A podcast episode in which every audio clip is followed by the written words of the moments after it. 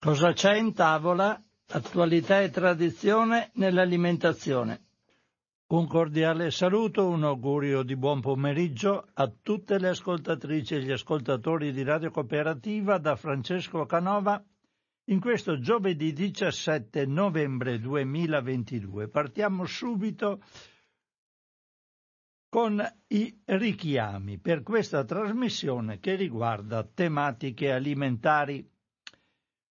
Cosa c'è in tavola? Allora, tutti i richiami li traggo come di consueto dal sito ilfattoalimentare.it. Allora abbiamo un richiamo che riguarda semi di sesamo biologici a marchio vi, mm, Vivi Verde Bio, richiamati perché potrebbero contenere salmonella, termine minimo di conservazione di questo prodotto maggio 2023. Quindi semi di sesamo biologici a marchio Vivi Verde Bio. Abbiamo poi un altro richiamo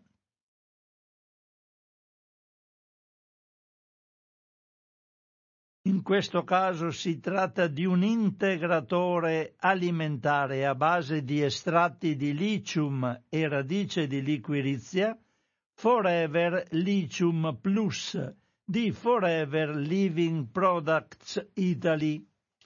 I controlli hanno rilevato presenza di un metabolita dell'ossido di etilene. Questo ossido di etilene o suoi metaboliti continuano ad essere presenti in eccedenza rispetto ai limiti consentiti dall'Unione Europea in vari prodotti, in questo caso in questi due lotti di questo integratore.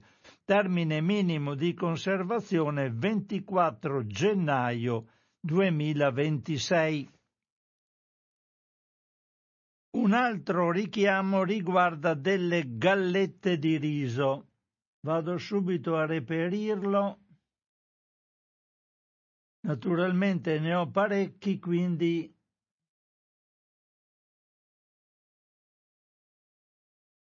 mi scappano un po' via le, i file. Comunque, il Ministero della Salute ha segnalato il richiamo precauzionale da parte del produttore di due lotti di gallette di riso giganti a marchio Carrefour Bio per possibile presenza di micotossine, termini minimi di conservazione 9 giugno 2023 10 giugno 2023. Passiamo poi ad un richiamo che riguarda della cannella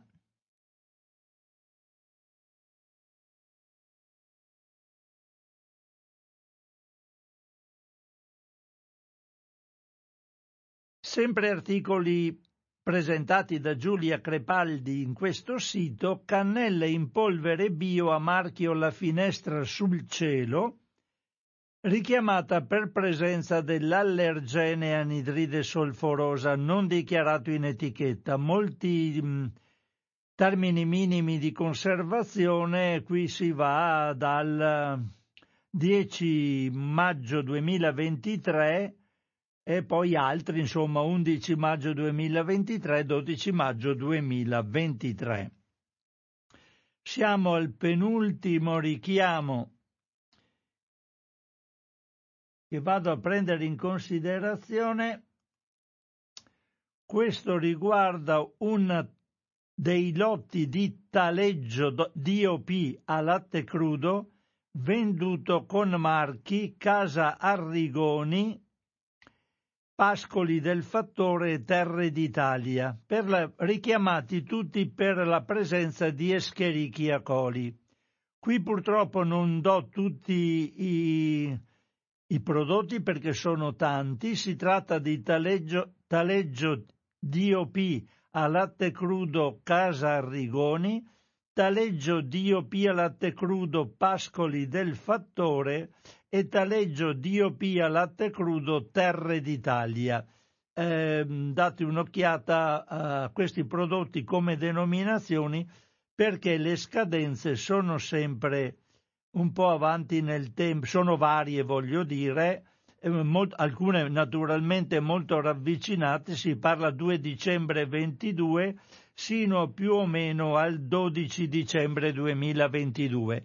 Trattandosi di taleggio, a latte crudo sono ravvicinate e quindi vi ho dato solo le indicazioni dei prodotti. Passo all'ultimo richiamo per questa serie che ho preparato, che ho preso oggi qua dal sito ed è riguarda questo una salsiccia. Questo richiamo, l'ultimo, riguarda un lotto di salsiccia stagionata a marchio Bartoloni Salumi, richiamata per presenza di salmonella, termine minimo di conservazione 23 maggio 2023. Qui finiscono i richiami e vado subito a leggervi qualcosa che riguarda l'influenza aviaria. Ci sono due articoli correlati, sono articoli un po' pregressi perché avevo in deposito parecchie, parecchie notizie, questi sono ancora di ottobre, ma comunque sempre validi. E siamo eh, ottobre, 14 ottobre e uno del 28 ottobre, abbastanza collegati. Vi leggo il primo, allarme aviaria, li, la, la, patologia, la, le problematiche le, legate all'aviaria sono ancora in corso, anche se sui media non se ne parla più. Questa è una notizia del 14 ottobre. Vado allora a reperirla, vediamo un po' quanto ci metto.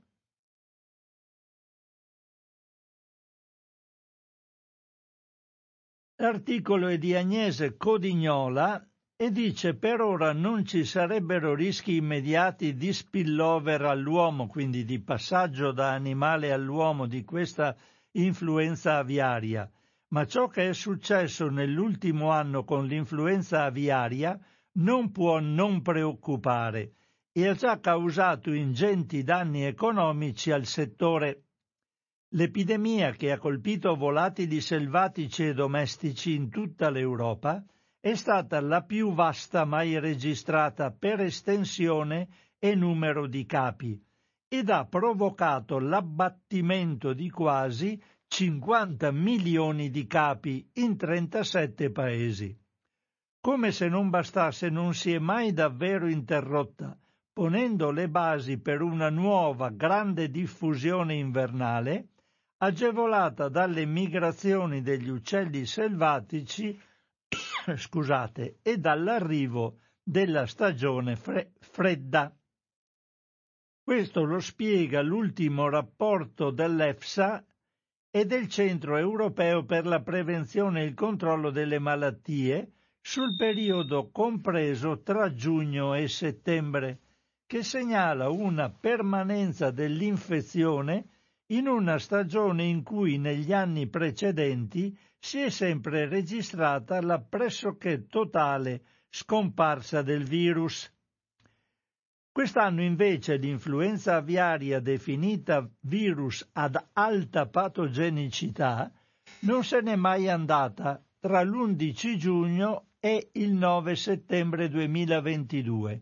Sono stati segnalati 788 casi in 16 paesi dell'Unione Europea e nel Regno Unito. Qui poi l'articolo è parecchio lungo, si dice comunque che, come prevedono molti studi, il riscaldamento globale e il deterioramento progressivo degli habitat non potrà che far peggiorare le epidemie nei prossimi anni, soprattutto epidemie da virus impossibili da fermare, come quelli che viaggiano nel corpo di animali migratori, sarebbe opportuno prepararsi per tempo. Quindi le prospettive sono abbastanza inquietanti e ho letto questo articolo pur nella, in una sintesi estrema per dare solo i numeri di questi 50 milioni di capi abbattuti in 37 paesi. L'articolo più interessante però che riguarda l'aviaria, ma non solo, lo trovo in data 28 ottobre 2022. Allora, questo articolo è a firma di Giulia Crepaldi ed è titolato L'influenza aviaria è un campanello d'allarme. Per tutelare biodiversità e salute basta allevamenti intensivi. Solo poche settimane fa l'Autorità europea per la sicurezza alimentare denunciava di aver registrato un numero senza precedenti di casi di influenza aviaria in uccelli selvatici e domestici durante la stagione estiva. Il Regno Unito si sta preparando per quella che potrebbe essere l'ondata peggiore della sua storia, istituendo delle zone di prevenzione. Gli Stati Uniti sono vicini al record storico di abbattimenti di polli e tacchini in una sola stagione. L'epidemia di influenza aviaria ad alta patogenicità, scoppiata nel 2021 e mai terminata, ha già causato la morte di centinaia di milioni di capi negli allevamenti, ma ha fatto anche strage tra gli uccelli selvatici. Per questo due scienziati, esperti di virologia e microbiologia, hanno lanciato un appello dalle pagine della rivista Science. Le nazioni devono assumersi la responsabilità di proteggere gli animali selvatici dalle malattie antropogeniche, quindi dovute all'azione dell'uomo, in particolare quelle che originano dalle popolazioni di animali da allevamento in costante crescita. Il ceppo di influenza aviaria ad alta patogenicità che sta colpendo soprattutto Europa e Nord America è nato proprio in un allevamento, in particolare un allevamento cinese di oche nel 1996. Da lì si è diffuso rapidamente tra gli allevamenti avicoli asiatici e nel 2005 ha fatto il salto agli uccelli selvatici, causando periodiche ondate in Asia ed Europa, fino ad arrivare all'epidemia del 2021 che non è ancora terminata. Anzi, quest'anno, denunciano gli autori, il virus ha colpito duramente anche gli uccelli marini e per alcune di queste specie l'influenza aviaria avrà un impatto significativo su popolazioni già minacciate dalla perdita di habitat e dal cambiamento climatico. Faccio un inciso, ricordiamoci che anche se qualcuno dirà che me ne frega degli uccelli selvatici, a me interessano i poli, le robe che si mangiano, la cosa importante è che noi stiamo in questo modo sterminando la biodiversità ambientale, che è assolutamente indispensabile anche per la nostra vita. Torno all'articolo. La responsabilità, secondo gli scienziati, è da ricercare nell'esplosione del numero di animali da allevamento che rappresentano una minaccia crescente per la salute delle specie selvatiche e per quella delle persone. Negli ultimi 50 anni la popolazione del pollame è passata da 5,7 a 35 miliardi di capi. I maiali allevati sono quasi raddoppiati, passando da poco più di mezzo miliardo di capi a quasi un miliardo mentre i bovini sono cresciuti da un miliardo a un miliardo e mezzo. In questo gigantesco serbatoio le malattie infettive possono evolversi e poi fuoriuscire con conseguenze devastanti a volte per le persone, a volte per gli animali selvatici. La viaria non è l'unica malattia ad aver fatto questo salto. Tra il 2016 e il 2017 la peste dei piccoli ruminanti, che colpisce ovini e caprini, è stata trasmessa dal bestiame alla saiga, l'antilope delle steppe della Mongolia, uccidendo l'80% della popolazione di questa specie animale minacciata. La peste suina africana, che nel 2022 è arrivata anche in Italia, dal 2007 si è diffusa in Asia ed Europa attraverso il commercio di maiali e carne suina, finendo per contagiare i cinghiali selvatici. Nel Nord America il batterio Mycoplasma gallisepticum, patogeno responsabile della microplasmosi nei polli, è stato trasmesso a fringuelli e altri uccelli canori, mentre la tubercolosi bovina è stata diffusa dal bestiame ad altri mammiferi selvatici in tutto il mondo. Purtroppo lo vediamo anche nell'approccio al contenimento dell'influenza aviaria e della peste suina africana, le malattie infettive che colpiscono gli animali d'allevamento sono viste soprattutto come un problema economico e come un potenziale rischio per la salute umana, senza pensare alla tutela delle specie selvatiche e della biodiversità. Le dimensioni senza precedenti dell'attuale epidemia di influenza aviaria mettono in luce la necessità di sviluppare strategie per evitare lo spillover di altre malattie, quindi il il passaggio dall'animale ad uomo, in particolare vaiolo ovino, influenza suina e la malattia di Newcastle del pollame. A spillover in questo caso è dagli allevamenti agli animali selvatici, quindi passaggio di specie da quelli degli allevamenti agli altri.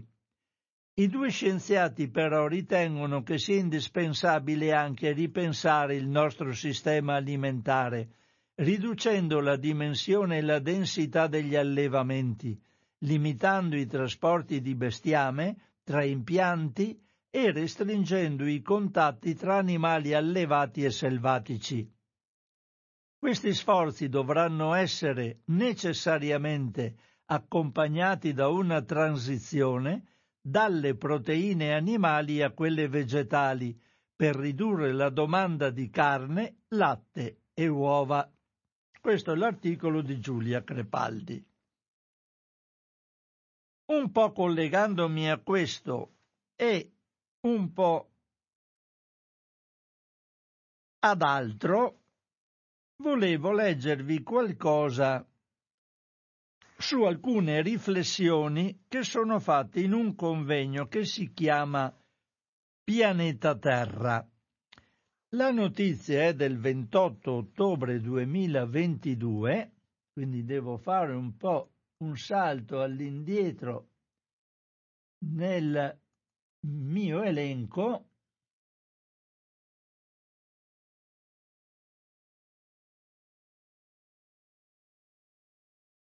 e un articolo dalla redazione del Fatto Alimentare. Dal 6 al 9 ottobre a Lucca si è svolto il Festival Pianeta Terra, organizzato dall'editore La Terza e la, dalla Fondazione Cassa di Risparmio di Lucca, insieme a vari sponsor.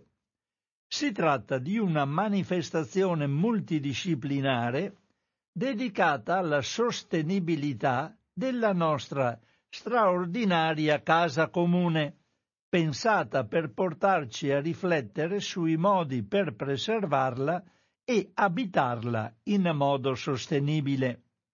Luigi Rubinelli, collaboratore della rivista Alimentando Info, ha estrapolato alcuni tra gli interventi più interessanti. Qui ce ne sono parecchi ma io vi riporto solo quello di Carlo Petrini, detto Carlin, cioè il fondatore di Slow Food, che richiama nel suo intervento alcuni dati di uno studio di una società che di questo si interessa, cioè la McKinsey, non presente a, manifesta- a questo festival Pianeta Terra, ma ricordata a proposito perché in linea con gli obiettivi del festival stesso.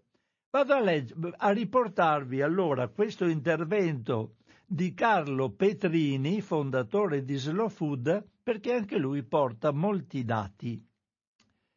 Dice Carlo Petrini, mi domandate se la nostra sovranità alimentare è a rischio. No, non lo è, perché non c'è. Basta vedere se è presente nei dibattiti politici o in quelli tra le persone. Non è presente. Quindi il rischio è molto basso, non ne parla nessuno, quindi perché dovrebbe essere a rischio una cosa che è non nota a molti. Il responsabile del disastro dell'ambiente è soprattutto il sistema alimentare e tutta la sua filiera. Infatti, è responsabile del 37% delle emissioni di anidride carbonica, di cui il 24% proviene dagli allevamenti e il 13% dalla trasformazione e dalla distribuzione dei prodotti alimentari. Qui Petrini fa il, il raffronto tra le emissioni provocate dal sistema alimentare legato agli allevamenti e alla trasformazione dei prodotti alimentari, rapportandolo con quello, con la, l'anidride carbonica emessa tramite la mobilità di aerei e auto. Aerei e auto producono solo, dice tra virgolette, il 17% contro il 37% derivato dalla produzione e allevamento per la produzione alimentare. A questo dobbiamo aggiungere il dato che 900 milioni di persone soffrono la fame e 1,7 miliardi di persone soffrono di cattiva alimentazione. Secondo la McKinsey, quindi questa società di indagini, lo spreco alimentare nel mondo è pari a 2 miliardi di tonnellate di alimenti, vale 600 miliardi di dollari e rappresenta tra il 33 e il 40% della produzione totale. Pensate, sulla produzione totale degli alimenti dal 33 al 40% vengono sprecati e buttati. Una possibile intesa tra produttori e distributori potrebbe portare a riutilizzare questi alimenti, destinandoli a consumi per l'uomo o per produrre biomassa. Questo porterebbe ad un abbassamento del 9% delle emissioni di anidride carbonica, i produttori potrebbero ridurre i listini del, di- del 10%, quindi il costo degli alimenti, i distributori potrebbero abbassare i prezzi dei listini del 6%. Il nuovo potenziale di mercato così prodotto potrebbe valere 80 milioni di dollari, sviluppando nuove attività. Tutti noi siamo complici di questo sistema, continua Petrini. Dobbiamo cambiare i nostri comportamenti e qui dà delle indicazioni in merito. Dovremmo scegliere e comprare cibi locali, privilegiare la stagionalità degli alimenti, dei prodotti, ridurre lo spreco, comprare di meno e utilizzare tutto l'acquistato, ridurre le proteine, a cominciare da quelle della carne, ridurre la, plas- la plastica e tutti i prodotti che sono eh, confezionati tramite plastica, tenete conto che in una busta di prosciutto ci sono cinque fette di prosciutto, il resto è tutta plastica. Dobbiamo rivendicare la politicità dei nostri atti nella vita quotidiana e nei rapporti con le altre persone. Gli allevamenti intensivi minacciano la biodiversità. Ricordiamoci che il 50% dei mammiferi vive negli allevamenti il 14% dei mammiferi vive in libertà, il 36% dei mammiferi è l'uomo stesso. Il termine sustainability ha il prefisso sustain, cioè sostenibilità deriva da sustain, che nel pianoforte è il pedale che allunga il suono. In Francia hanno tradotto il termine ingle- in anglofono sustainability con durable, durevole, cioè una attività che deve durare nel tempo e suona socialmente ed economicamente molto meglio. Anche la distribuzione ha partecipato in questi anni al disastro ambientale. Socialmente parlando, ha costretto alla chiusura i negozi di vicinato, producendo miseria nei nostri borghi che sono diventati dei dormitori. Sono solo supermercati e piccole botteghe, chiudono tutte. Io proprio ho vicino a casa mia una piazzetta che aveva Tante botteghe di prossimità, di vicinato, sono tutte chiuse. È mm, una depressione assoluta. Tutti, il mio fornitore di, di prodotti eh, di ortofrutta finito, un piccolo pro, mm, eh, produttore, c'era una piccola rosticceria chiusa anche quella, è un disastro un disastro assoluto. Ci sono i supermercati, ogni, ogni supermercato vede, vede l'altro, sono tutti appiccicati l'uno con l'altro. Non so fino a quando andremo avanti. Sono le 12.31, passo a leggervi qualcosa sui PFAS. E qui è una cosa particolarmente importante perché sapete che i PFAS hanno interessato molte zone anche vicine a noi, del nostro comprensorio di ascolto del Veneto, e c'è un articolo del 19 ottobre del 22 che voglio sottoporre alla vostra attenzione. Allora faccio una piccola digressione all'indietro nelle mie date e vado a questo articolo che è un articolo di Agnese Codignola. Lo dico perché ci sono, non, non se ne parla molto, ma è un, una cosa molto comune, ci sono purtroppo molti problemi di infertilità nei giovani. E allora leggiamo questo articolo di Agnese Codignola.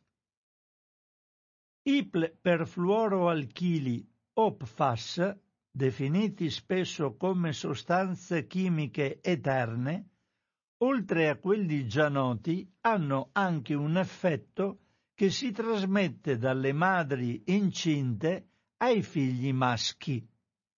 Danneggiano la conta spermatica e la motilità degli spermatozoi e data l'ubiquità di queste sostanze, che sono circa 12.000, e che, secondo i DCD, eh, i CDC scusate, di Atlanta, si ritrovano nel 98% del sangue degli statunitensi e probabilmente in percentuali simili in quello dei cittadini di numerosi paesi, ciò potrebbe spiegare almeno in parte la bassa natalità di gran parte dei paesi più sviluppati, che sono anche quelli in cui gli PFAS sono più utilizzati.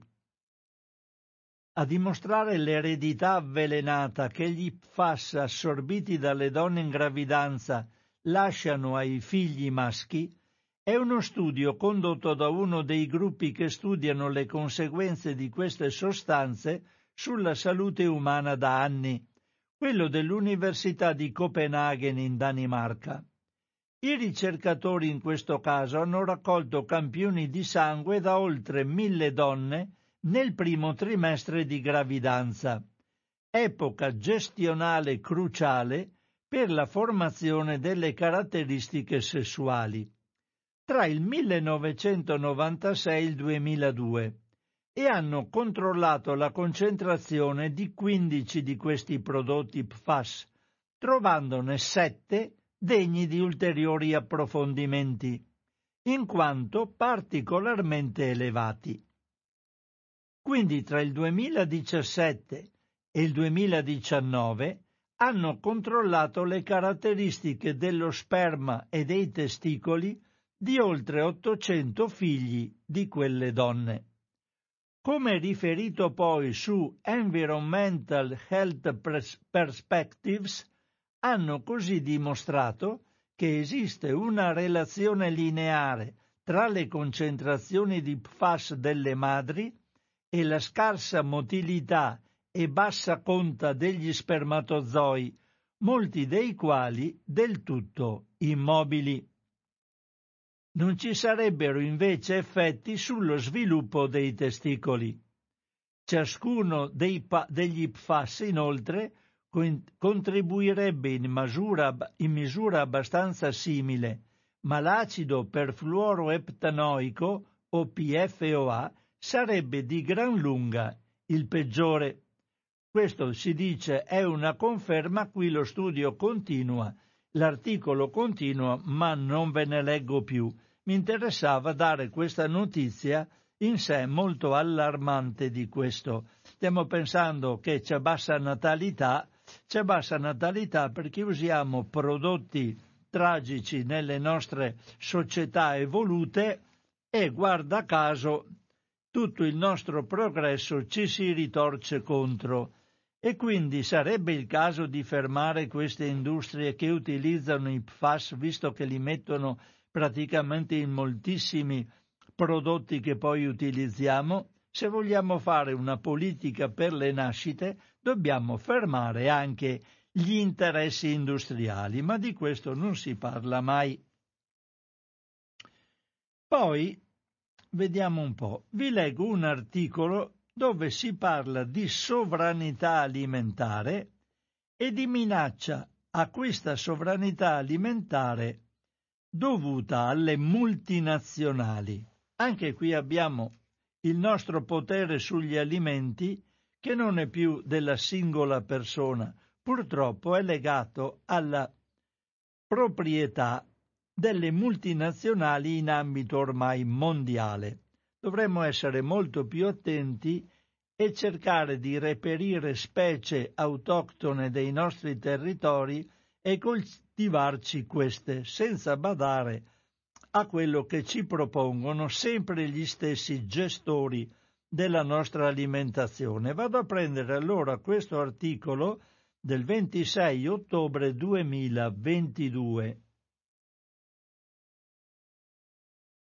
Questo articolo è a firma di, della redazione del Fatto Alimentare che riporta un articolo di Leo Bertozzi pubblicato da Clal News, che sarà un sito. In questi giorni si parla molto di sovranità alimentare, ma quali sono le vere minacce che alterano il mercato dall'agrochimica alla vendita al dettaglio? Ne parla appunto un articolo pubblicato da Clal News a firma di Leo Bertozzi. C'è il rischio che le continue acquisizioni da parte dei grandi gruppi agroalimentari di una miriade di marchi noti e diffusi nei vari paesi portino ad un controllo oligopolistico del mercato, quindi un, controllo di pochi su tutta la filiera? A questo dubbio risponde lo studio Food Barons 2022, realizzato da ITC Group, che evidenzia come diversi settori agroalimentari sono già oggi dominati da poche aziende in grado di influenzare i mercati, alterandone le dinamiche naturali, l'evoluzione delle politiche e delle normative, ma anche la ricerca, minando di conseguenza la stessa sovranità alimentare.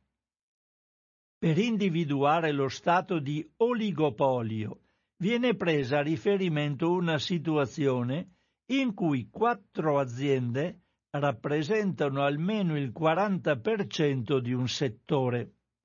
Questo è già il caso per l'agrochimica e le sementi, la genetica, i macchinari, il commercio di materie prime agricole, ma anche la trasformazione e la vendita al dettaglio dei generi alimentari.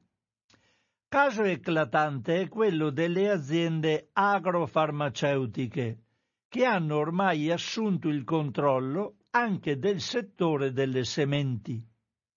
Con la macrofusione di Sinochem e ChemChina sotto l'orbita dell'azienda di Stato Syngenta Group, due imprese coprono ora il 40% del mercato mondiale rispetto alle 10 di 25 anni fa e Syngenta rappresenta da sola il 25% del mercato mondiale della chimica agricola. Ci sono poi i fertilizzanti, dove pur non esistendo un, oligo, un regime di oligopolio, alcuni ingredienti chiave sono detenuti da determinati paesi che possono giocare un ruolo significativo nel commercio soprattutto in caso di tensioni internazionali. Le impennate delle quotazioni a seguito della guerra in Ucraina, col ruolo di Russia e Bielorussia nella produzione dei concimi, ne sono la dimostrazione, ma dovrebbe far pensare anche il fatto che il Marocco controlla il 72% delle riserve mondiali di fosfato alcune delle quali si trovano nel territorio conteso del Sahara occidentale e che l'80% del potassio scambiato a livello mondiale è detenuto da Canada, Russia, Bielorussia e Cina. Altro esempio è la genetica del bestiame, dove il settore più concentrato della catena alimentare è il pollame, con solo tre aziende che ne rappresentano la grande maggioranza. Ma anche nel settore bovino l'adozione diffusa della genetica industriale è la causa principale in tutto il mondo della perdita di diversità negli animali da allevamento. Per i suini basta esaminare la situazione del più grande produttore, la Cina, fino al secolo scorso allevava 72 razze, più di qualsiasi altro paese, ma nel 2005 il 74% dei maiali cinesi era rappresentato da una sola razza ibrida e la peste suina africana tra il 2018 e il 2020 ne ha spazzato via ben il 60%. Nelle macchine agricole John Deere, CNH ed AGCO controllano il 90% delle vendite di trattori ad alta potenza, mentre in India Mahindra copre il 40% del mercato. Con la crescente digitalizzazione, le aziende produttrici di macchinari si orientano sempre più verso la vendita delle nuove tecnologie, big data, agricoltura di precisione, eccetera, come chiave per la produttività. Non è dunque un caso che in DIR, la più grande azienda di macchinari agricoli al mondo, lavorino oggi più ingegneri informatici che ingegneri meccanici. Anche il settore della trasformazione dei prodotti alimentari e della ristorazione sta investendo attivamente nelle nuove tecnologie che permettono di estrarre, analizzare e gestire i dati dei clienti per aumentare le vendite. Non per nulla questo settore è particolarmente soggetto a grandi fusioni e acquisizioni che non sono certo diminuite durante, durante la pandemia. Infatti il 2020 ha visto un aumento del 36% nel numero di tali operazioni, per un totale valore di 110 miliardi di dollari, con i giganti dell'e-commerce, i big tech, particolarmente attivi. Se nel 2017 Amazon ha acquistato Whole Foods per l'astronomica somma di 13,7 miliardi di dollari, durante la pandemia Alibaba ha acquistato il 72% di Sun Art che si interessa di supermercati. Meta Platform, servizi Facebook ed Instagram, ha investito 5,7 miliardi di dollari in India nelle piattaforme Jo per l'e-commerce di alimentari e Tata Group ha acquisito il 64,3% di Big Basket che si interessa di e-grocery. Un controllo oligopolistico del mercato da parte di poche imprese è dunque già realtà.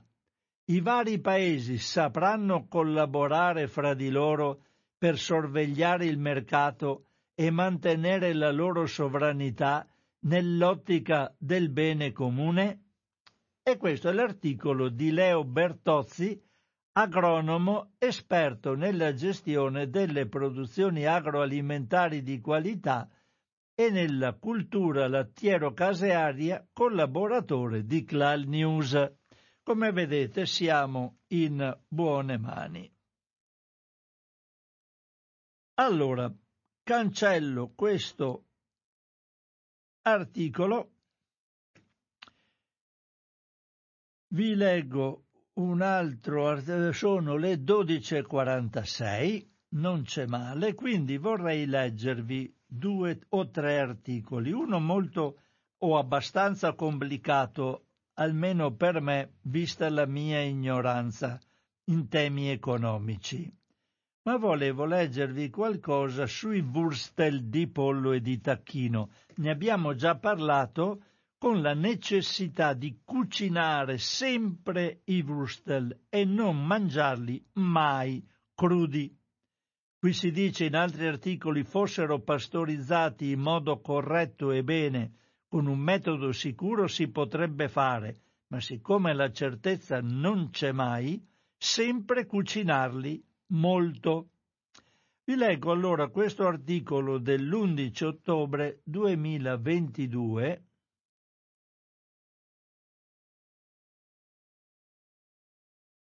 Allora.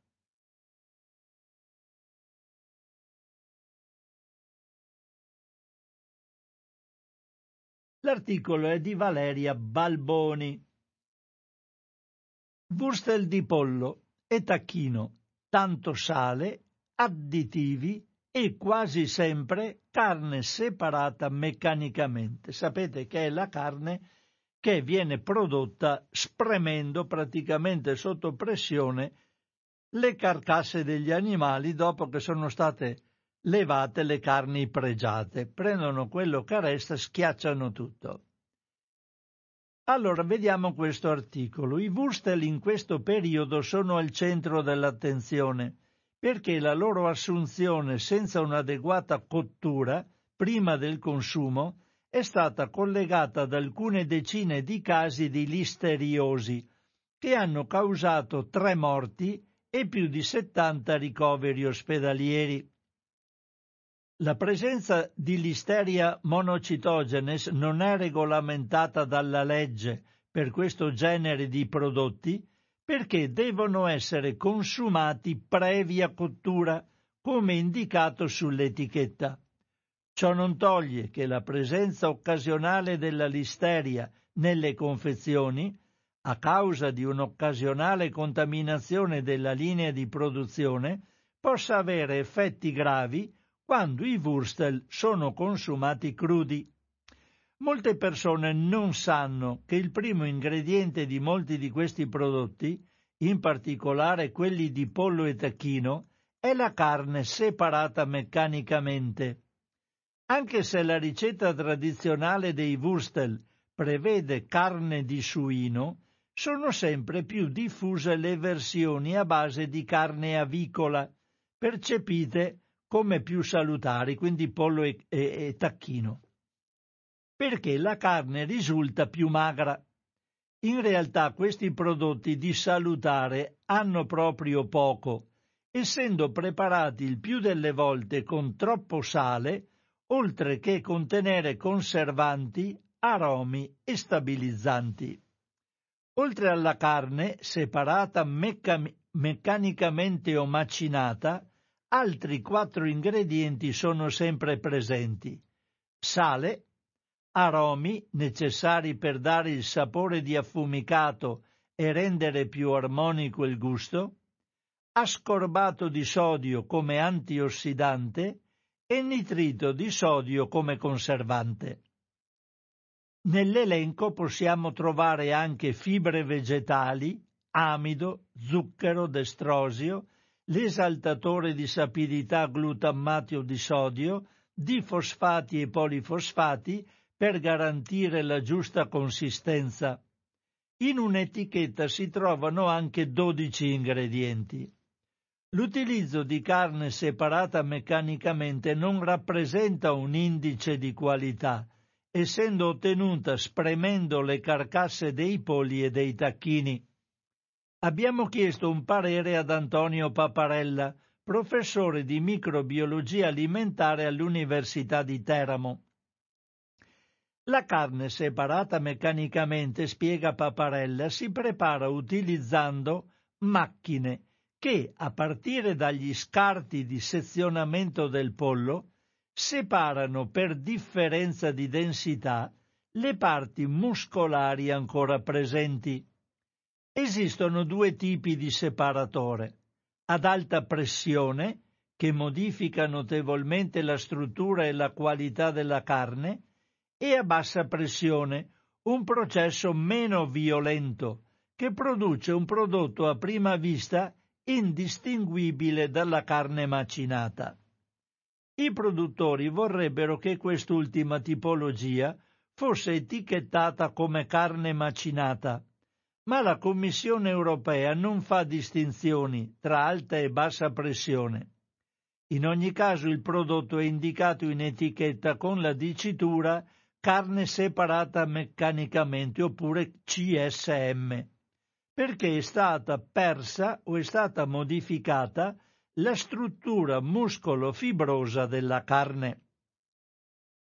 Su questo ingrediente si fa molta disinformazione in rete, continua l'esperto, e circolano video terribili che non corrispondono alla realtà delle aziende italiane.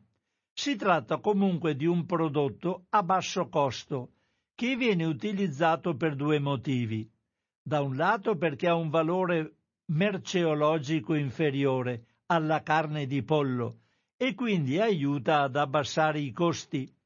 Dall'altro perché è ricco di collagene, una proteina con azione elegante, utile per amalgamare gli impasti e conferire la giusta consistenza. Bisogna però ricordare che questo ingrediente che al momento della produzione risulta quasi liquido oltre ad essere meno pregiato della carne di pollo, è problematico sul, punto, sul piano igienico, perché più facilmente soggetto a contaminazioni. Per questo ne è consentito l'impiego solo nei preparati cotti e in ogni caso deve essere indicato in etichetta.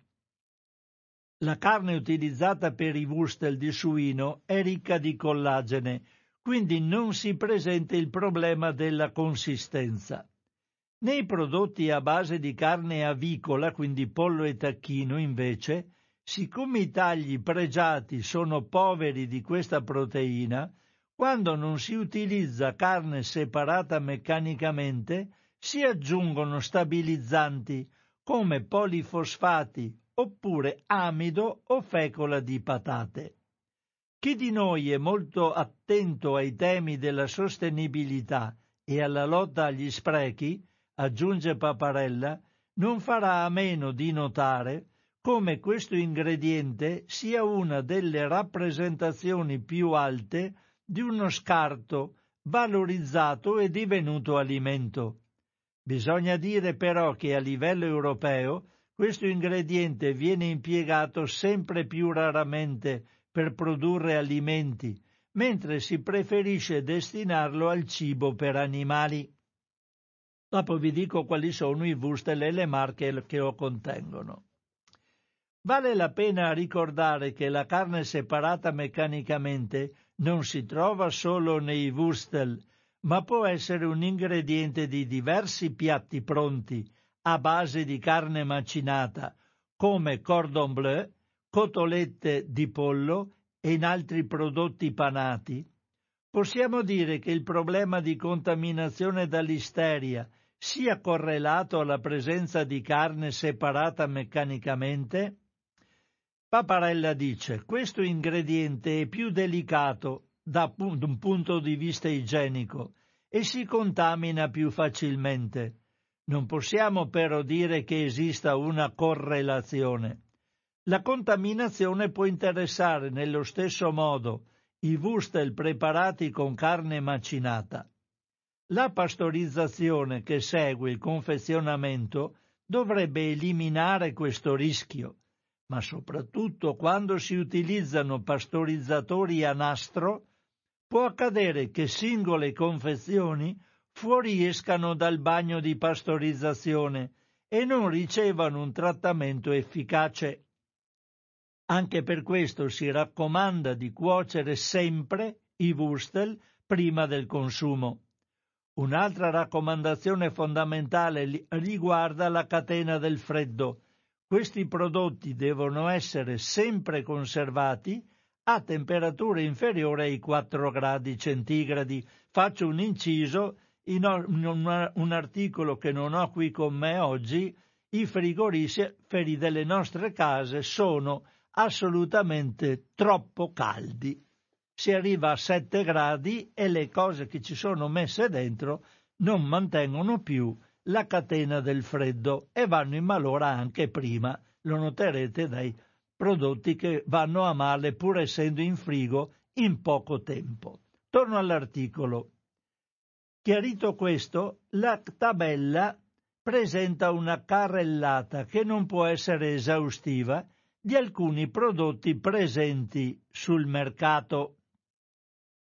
I Vuberone della Vuber, i V di Aia, i Wustel a marchio Conad visti da noi, i prodotti PAM, Wursti, Smart di S lunga e Salumeo sono a base di carne separata meccanicamente.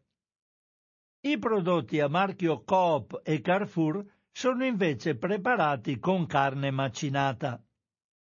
Amadori produce sia Wurstel a base di carne separata meccanicamente sia di carne macinata.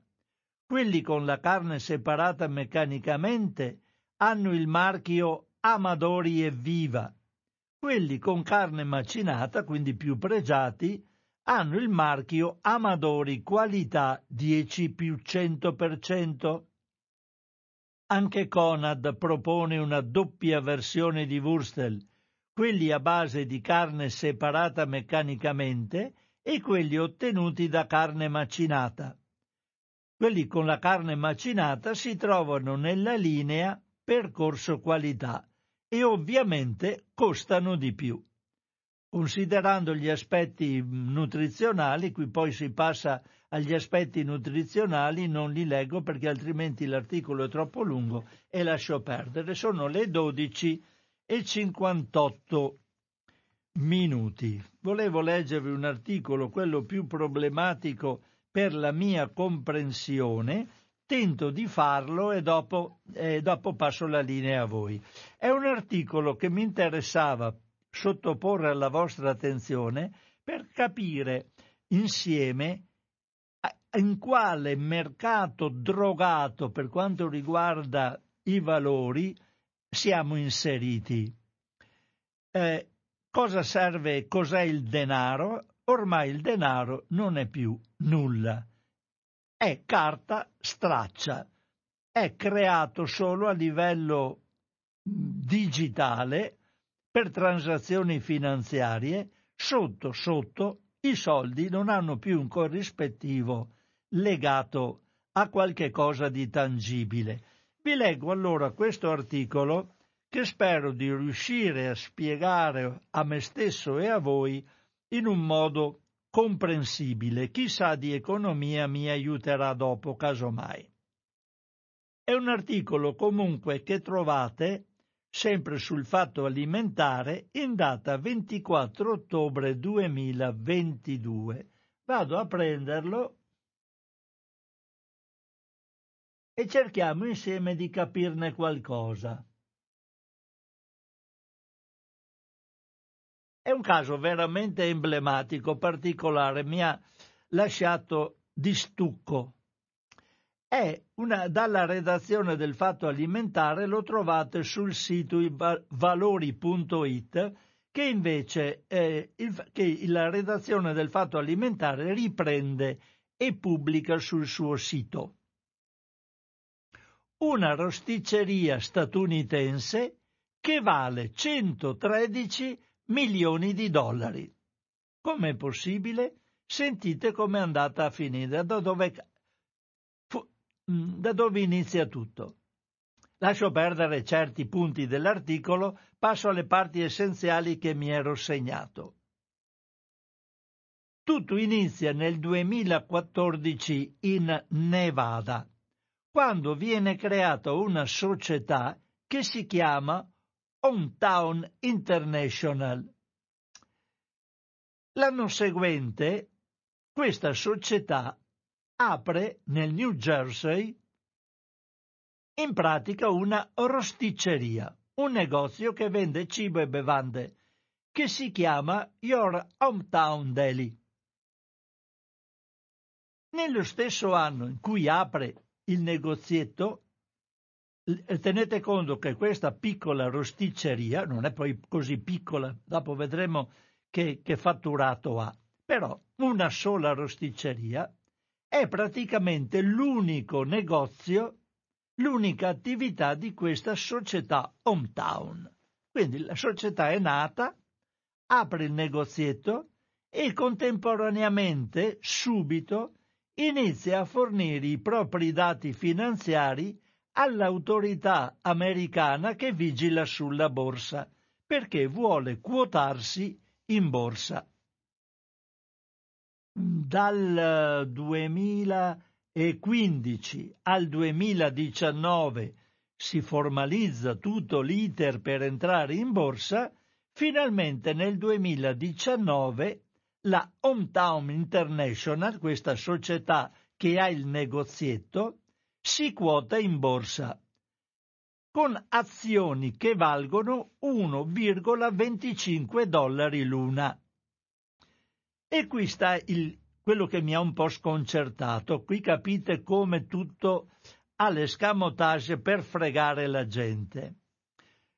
Mer- questa società si quota su un mercato evidentemente che è possibile esista, che si chiama OTC, Over the Counter.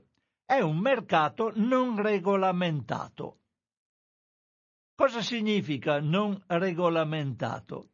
Questo, mm, quando uno entra in borsa in questo mercato particolare, ci sono dei criteri per quotarsi in borsa meno rigidi.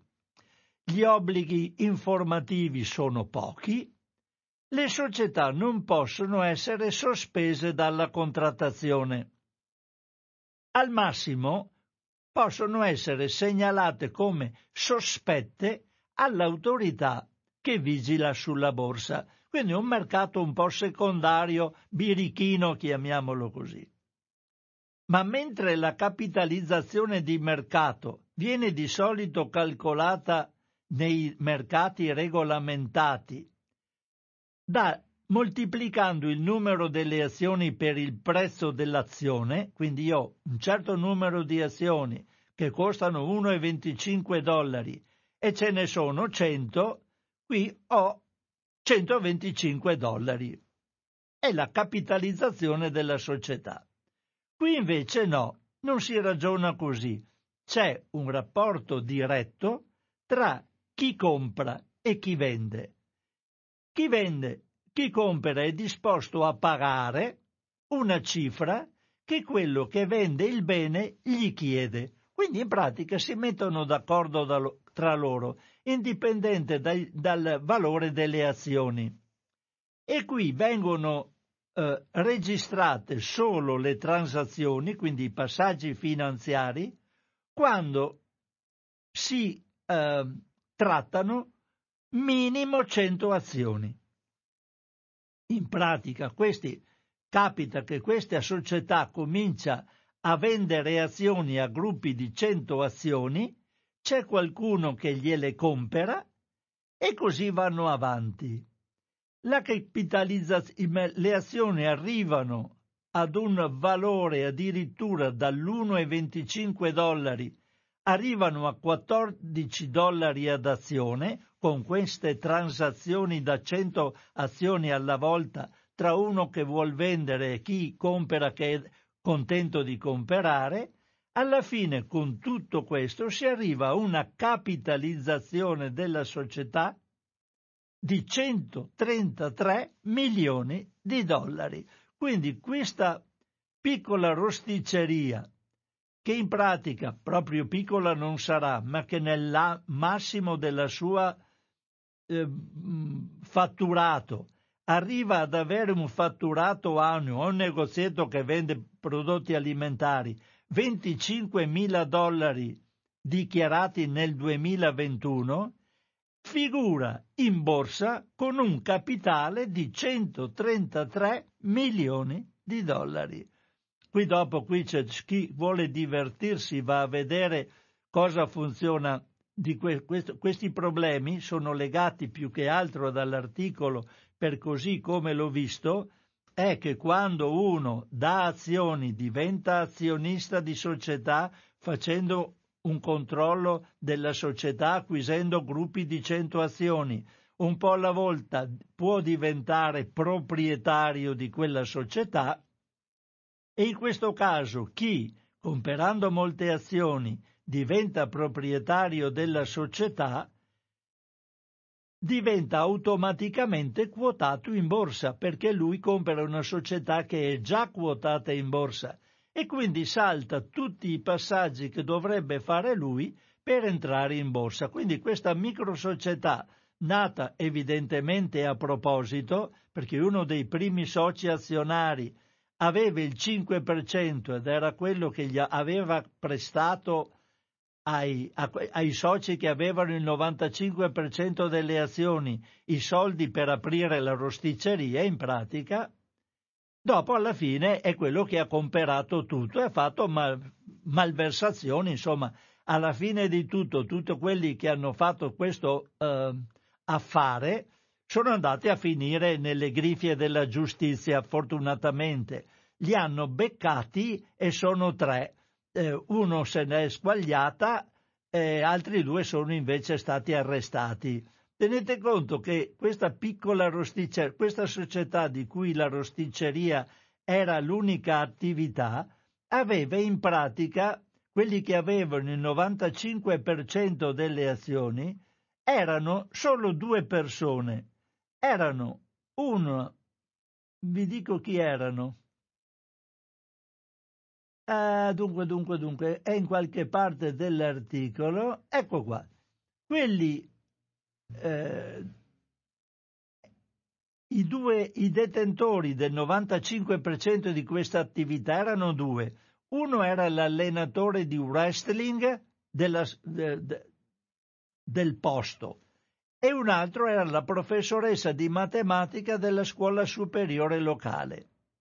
Il primo era presidente, amministratore delegato, direttore finanziario e tesoriere la professoressa di matematica era vicepresidente della società, dalla quale è partito tutta sta cosa. Alla fine di tutto, la faccio corta perché altrimenti non vi do più la linea, mi scuso per questo, ma è una roba che volevo condividere con voi, hanno, si sono accorti che i capi d'accusa non hanno riguardato solo questa fantomatica società Hometown International, cioè la prima che ha fatto la rosticceria, i cui prezzi sono cresciuti del 939%, ma hanno trovato che questi gestivano un'altra società che aveva prezzi gonfiati alla fine di tutto il loro percorso del 19.000%. Erano riusciti a rivalutarla del 19.000%. Alla fine l'autore dice magie della finanza moderna e questi sono i nostri soldi. Ho parlato nel campo dell'alimentazione, oggi vi ho raccontato sta buffa storiella che tanto buffa non è, perché pur di alimentare c'è qualcosa, c'era la rosticceria. Passo alla vostra, eh, apro le linee, sono le 13.10, mi dispiace, l'ho tenuta po' troppo lunga, ma se qualcuno vuole dire qualcosa su queste cose, su quello che ho trattato come temi oggi, siete i benvenuti e la nostra linea è naturalmente a disposizione 880 90 20. Pronto Radio Cooperativa. Pronto Francesco, ciao, sono Piero. Ciao Piero. Di Cassola. Ciao. Eh, no, è in argomento anche quest'ultima lettura che hai fatto, perché si tratta sempre di appetito. Eh sì. Quindi, atti... eh beh, sì, eh. E, e, ma e, se vogliamo assimilarla è l'ingordigia, no? E di solito la attribuiamo a, al piatto in tavola, ma poi si manifesta anche sotto altre forme. È un'esperienza personale. Io quando sono andato in pensione avevo una piccola cifra che... Puoi parlare un po' più forte, Piero? Sì, sì. Quando sono andato in pensione avevo Grazie. una piccola cifra da, eh, di, in deposito alla posta e subito sono stato chiamato, ripetutamente anzi, per andare a investire questa piccola cifra. E, vabbè, ho preso l'appuntamento, la sicurezza ho detto, boh. eh, ho preso l'appuntamento e mh, l'operatore che era lì, che è, venuto, è stato invitato un altro per, in supporto a, a, alla, alla, funzionaria di posta, e mi chiede, eh, mi fa tutte le sue belle tabelle e poi mi chiede dove mettere, eh, naturalmente al tasso più alto. E, ed è rimasto basito quando gli ho detto che io volevo quello più basso, eh, cioè più sicuro, il minore. Mm. Eh, lo 0,9, eh, sì, perfetto, vada, questo è il mio. E dopodiché tenevano sempre co- d'occhio il conto e regolarmente mi chiamavano per vedere di poter fare investimento, investimento, investimento. Allora, eh, voglio dire, e la chiudo, eh, sia noi eh, alla fine che attribuiamo un valore, perché se ti fanno vedere i palloncini colorati, sia noi che li corriamo dietro. Non so se ho reso l'idea. Assolutamente, certo. E quindi eh, lo zucchero sia noi che diciamo quanto ne vogliamo. Se poi siamo diventati schiavi dello zucchero questo, o del sale, queste sono Poi faccio, mi, preciso una cosa, eh, sfrutto la, il tempo della tua telefonata, che comunque tempo non ne ha, potete parlare finché volete. Le società naturalmente che aveva azioni così a basso, a basso costo all'inizio e poi si sono molto rivalutate, quando è arrivato a 133 milioni di dollari come eh, capitalizzazione finale, era molto appetibile per gli altri, tutti volevano comprare quelle azioni, quindi era per questo che i gestori l'avevano pompata così. Sì, ma eh. lo sapevano fin dall'inizio. Eh certo, l'hanno creata apposta. Come è fatto l'uomo, l'ha studiato per prima di fare la truffa, capito? Eh certo. Perché? Perché tutti noi, basta che te vedi, te vai a fare la comunione, te spese da trio, cioè, eh. non so, quello, l'ho raccontata ma non è un'esperienza personale è una mia sorella che ha detto a questo punto mi giro e dico va avanti Tia. Quindi questa insopprimibile ingordigia eh, ha tante sfaccettature. La seconda parte della telefonata era dedicata invece a una, a una delle tantissime letture che hai fatto, e sarebbe un po' difficile riassumere, e io vi prendo solo una fettina, cioè il discorso delle, anzi una piccola parentesi, eh, anche stavolta colpa dei cinesi, invece che del pangolino dell'oca. Ecco, il giro dell'oca infatti è fatto per... Ah sì, sì, per, per... l'allevamento. Sì, ecco sì. Eh, ma adesso stanno facendo delle cose spaventose i cinesi, allevamenti sì. di maiali su mega sì, grattacieli. Sì, abbiamo, siamo dei buoni maestri, eh, visto che ieri hai trattato anche il discorso dei maestri. Ah, eh, sì, sì. Siamo dei buoni maestri, bisogna dire la verità, e l'allievo supera il maestro a volte perché non sai chi è di fronte. Eh, sì. E, però c'è un altro aspetto invece collaterale che è quello infido e perverso, ancora una volta è quello dei vaccini.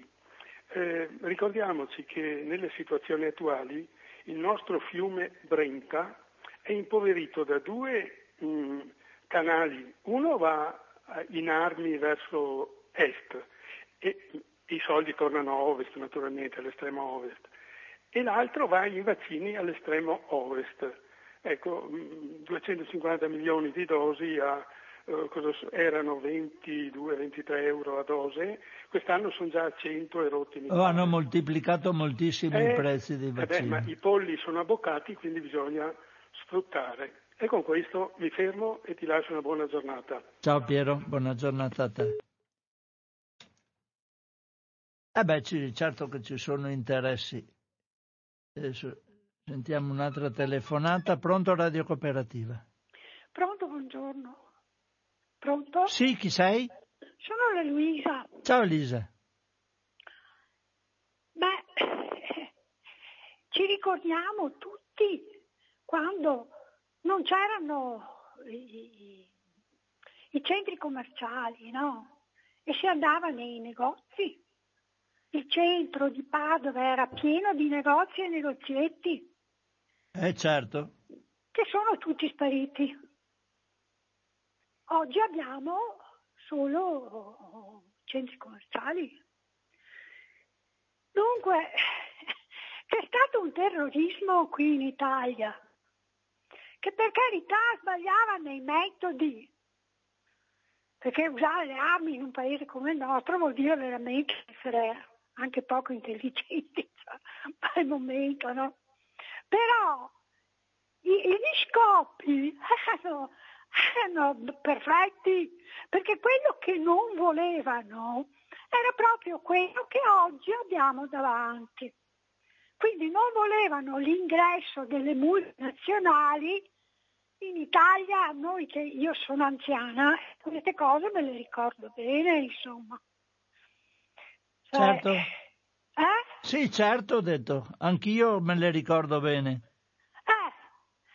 Eh, oggi siamo a, ai fatti. Cioè oggi vai al supermercato.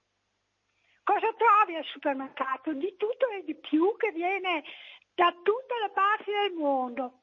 Fresco, sempre fresco, sempre buono. Come facciano a mantenere prodotti? Eh, que- come riescano i supermercati a mantenere i prodotti in quelle condizioni? Eh, cioè è chiaro che di fresco non mangiamo proprio niente. Sì, sì. Ed è più illusione che mettiamo in bocca che realtà. Si mangiava un quarto di quello che si mangia oggi. Adesso io sono anziana anch'io, cioè ho detto che sono anziana. Quindi quando ero bambina, insomma, no, non c'era tutto quello che c'è adesso, ce n'era un quarto ma forse era tutta, eh, eh, come si dice, il mangiare era de, dell'ambiente e del luogo. Assolutamente, i mercatini rionali c'erano.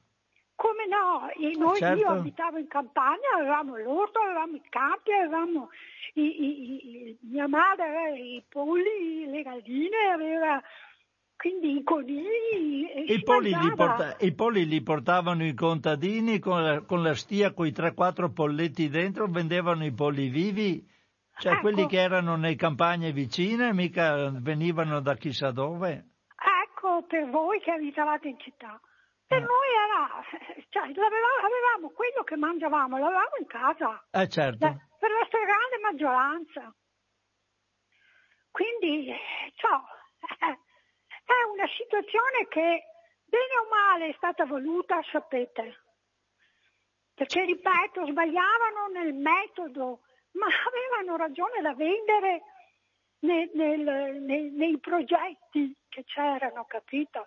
Perché le multi, il, il, come si dice, l'ingresso delle multinazionali nei paesi porta a queste, a queste situazioni.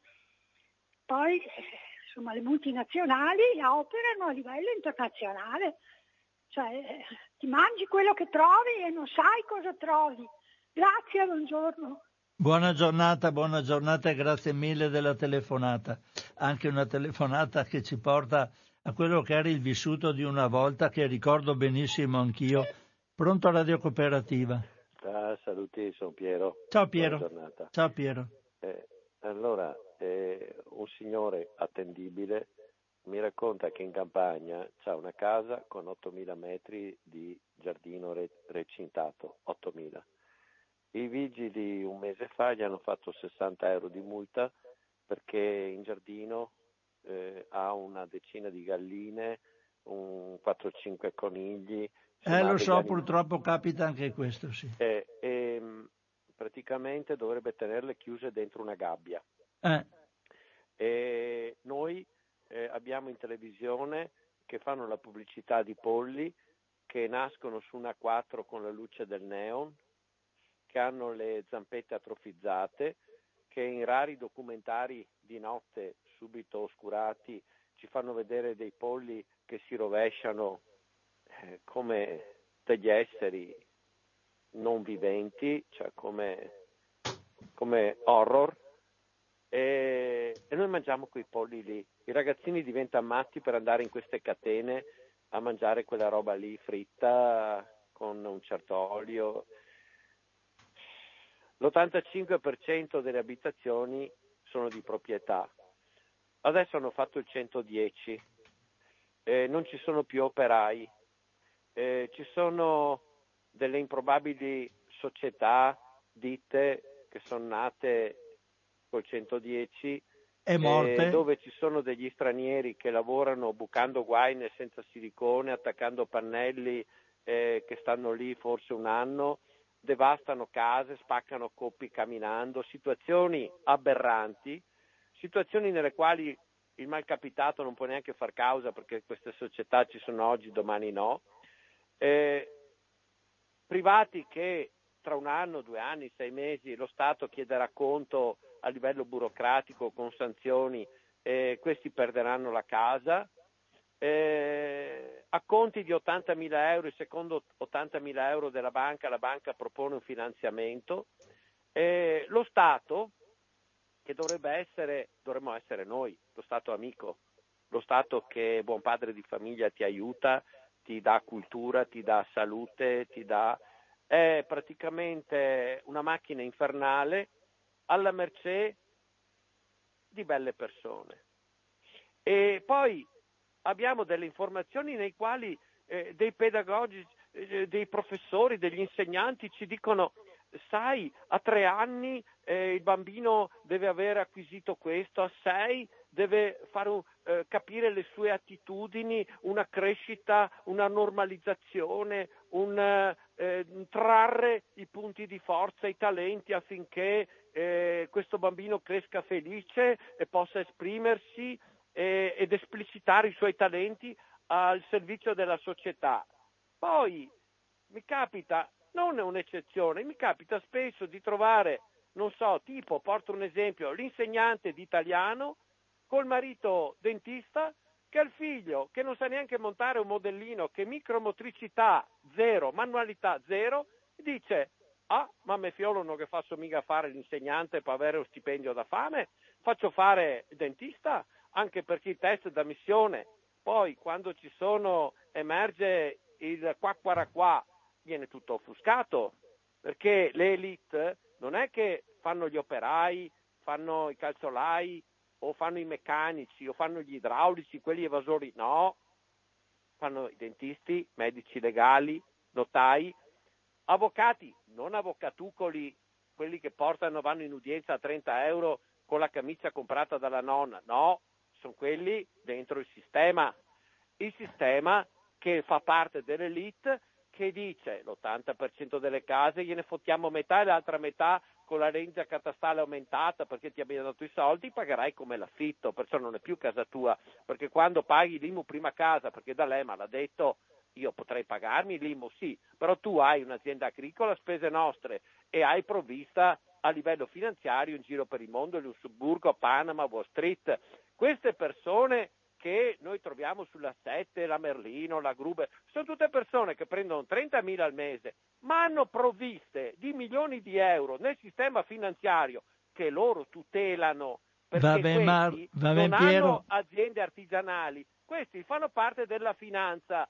Difatti, Consoli, quello del Veneto Banca, stanno parlando dopo che ha saccheggiato milioni di persone, 3-4 anni, però hanno gli avvocati, il giorno di carcere non ne fanno uno. Ci salutiamo ci Piero, suicidi, abbiamo capito. Disoccupazione. Abbiamo capito Piero, dai, ci salutiamo. Ciao, grazie, grazie. Spazio, sei un tesoro, grazie. Ciao, ciao, ciao Piero. Eh, è vero Piero, non c'è più l'ascensore sociale, ora che ci sia l'ascensore sociale, è fermo l'ascensore, anzi... Eh, per i poveracci va sempre più basso. Va bene, mi fermo qua, sono le 13.25, quindi mh, grazie per avermi telefonato, anche se ho dato spazio solo a fine trasmissione, ma spero di aver trattato degli argomenti che erano anche di vostro interesse, quindi non mi pento insomma di questa cosa. Oh, vi saluto quindi tutti quanti, vi do appuntamento in una prossima occasione. Vi ricordo che siete stati all'ascolto di Radio Cooperativa e che Radio Cooperativa ha come di consueto, non ci leviamo questa purtroppo necessità, ha la necessità di avere i vostri contributi se volete darci qualcosa per la nostra sopravvivenza. Quindi andando sul sito di Radio Cooperativa potrete trovare la, eh, tra questa trasmissione che spero di mettere al più presto anche nel settore dell'archivio dei podcast in, pos- in modo che possa essere riascoltata o scaricata da chi vuole. E nel contempo se siete nel sito www.radiocooperativa.org date un'occhiatina anche al settore delle possibilità per darci una contribuzione per consentirci di andare avanti con la nostra emittente. Un caro saluto a tutti da Francesco Canova.